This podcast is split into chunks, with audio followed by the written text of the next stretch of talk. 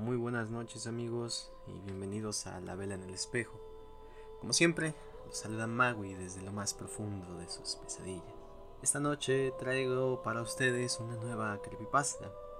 Voy a leer para ustedes una historia de terror para mi hijo. Hijo, necesitamos tener una conversación muy seria sobre la seguridad en Internet le dije mientras me sentaba a su lado. Su laptop estaba abierta, jugaba Minecraft en un server público. Sus ojos estaban estancados en la pantalla. Había una ventana de chat abierta con diversos comentarios. Hijo, ¿puedes dejar de jugar un minuto? Salió de su mundo de juego, cerró su portátil y me miró. Papá, ¿será otra de tus historias de miedo y mal gusto? ¿Qué cosa? Fingí por un segundo y entonces le sonreí. Pensé que te gustaban mis historias. Este niño había crecido escuchando mis historias sobre niños que se enfrentaban a brujas, fantasmas, hombres lobo y trolls. De la misma forma que muchas generaciones de padres, usaba estas historias de terror para reforzar su moral y enseñarle lecciones sobre seguridad. Los padres solteros como yo deben emplear todas las herramientas a su disposición frunció el ceño. Eran divertidas cuando tenía seis años, pero ahora me estoy haciendo grande. Ya no me asustan. Y son tontas. Si me vas a contar una historia sobre Internet, ¿podrías hacerla más aterradora? Me quedé espantado con su incredulidad. Él cruzó los brazos en señal de rechazo. Papá, ya tengo 10 años. Puedo lidiar con eso. Está bien, lo intentaré. Érase una vez un niño llamado Colby. Su expresión me indicó que no se había aterrado con el tema de introducción. Suspiró y siguió escuchando una historia más de su padre. Yo continué. Colby navegaba por varios sitios web para niños. Después de un tiempo pasó a conversar con otros compañeros que encontraba en sus juegos en línea. Fue que hizo amistad con un niño de 10 años llamado Helper 23. Tenían en común los mismos juegos y programas de televisión. Se reían de las travesuras que hacían. Exploraban nuevos juegos juntos.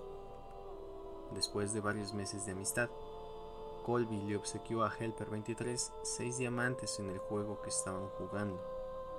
Fue un regalo muy generoso. El cumpleaños de Colby estaba cerca y Helper 23 quería enviarle un regalo en la vida real. Colby creyó que no tenía nada de malo si daba su dirección a Helper 23, ya que había prometido no darle su dirección nunca a los extraños. Helper 23 le prometió que no se lo diría a nadie y que así podría enviarle el paquete.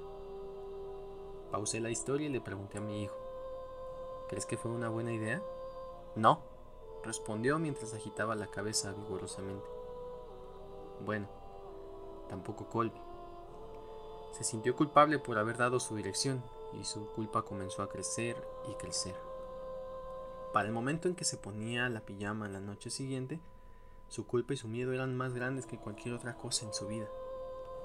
Decidió que les contaría la verdad a sus padres. El castigo sería severo, pero tendría la conciencia tranquila. Se metió en su cama mientras esperaba que sus padres fueran a cubrirlo.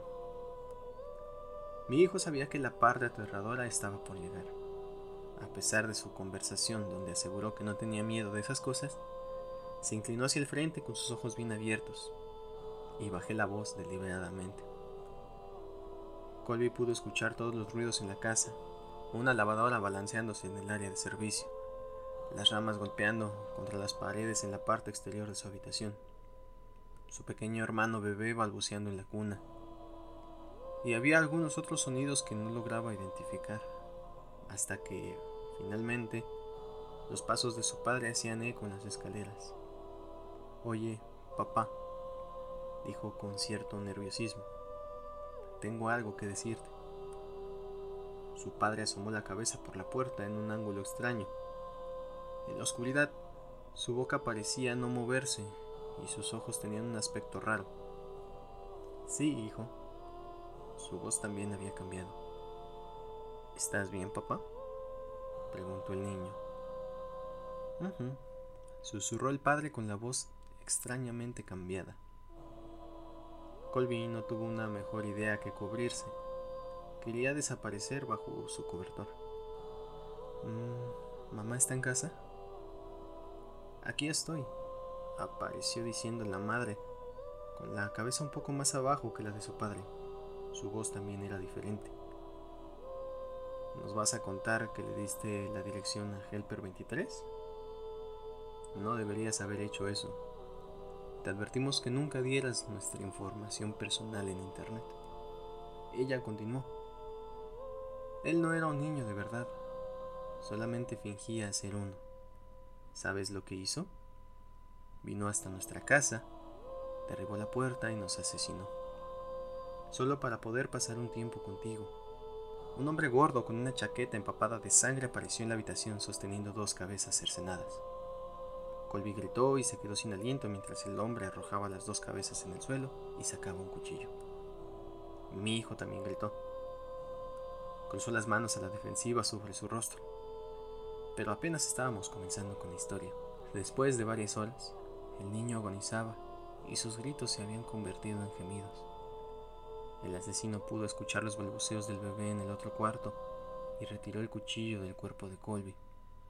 El bebé tendría un trato especial. Nunca antes había asesinado a un bebé y estaba emocionado con la oportunidad. Helper 23 dejó a Colby para que muriera y siguió los llantos por la casa hasta el cuarto del pequeño. En la habitación, caminó hasta la cuna, tomó al bebé y lo sostuvo por los brazos. Llevó al niño hasta una mesa para tener una mejor apreciación de lo que iba a hacer.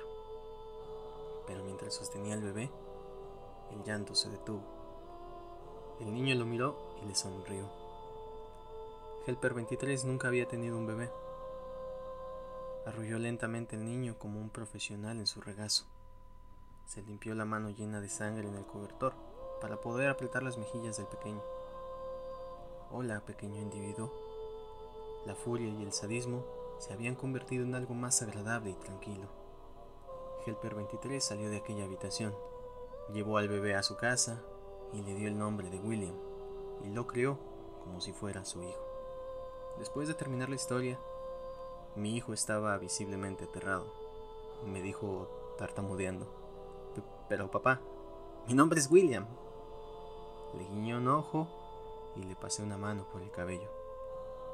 Por supuesto, hijo. William corrió a su cuarto llorando de miedo. Pero en el fondo, creo que le gustó la historia. Bien amigos, hasta aquí llega la creepypasta de esta noche.